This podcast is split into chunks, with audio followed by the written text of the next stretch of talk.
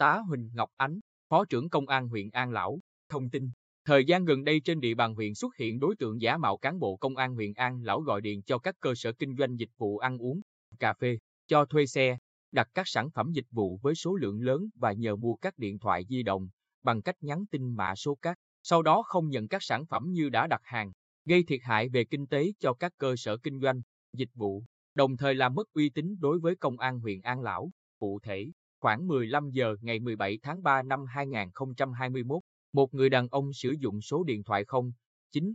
0, 9,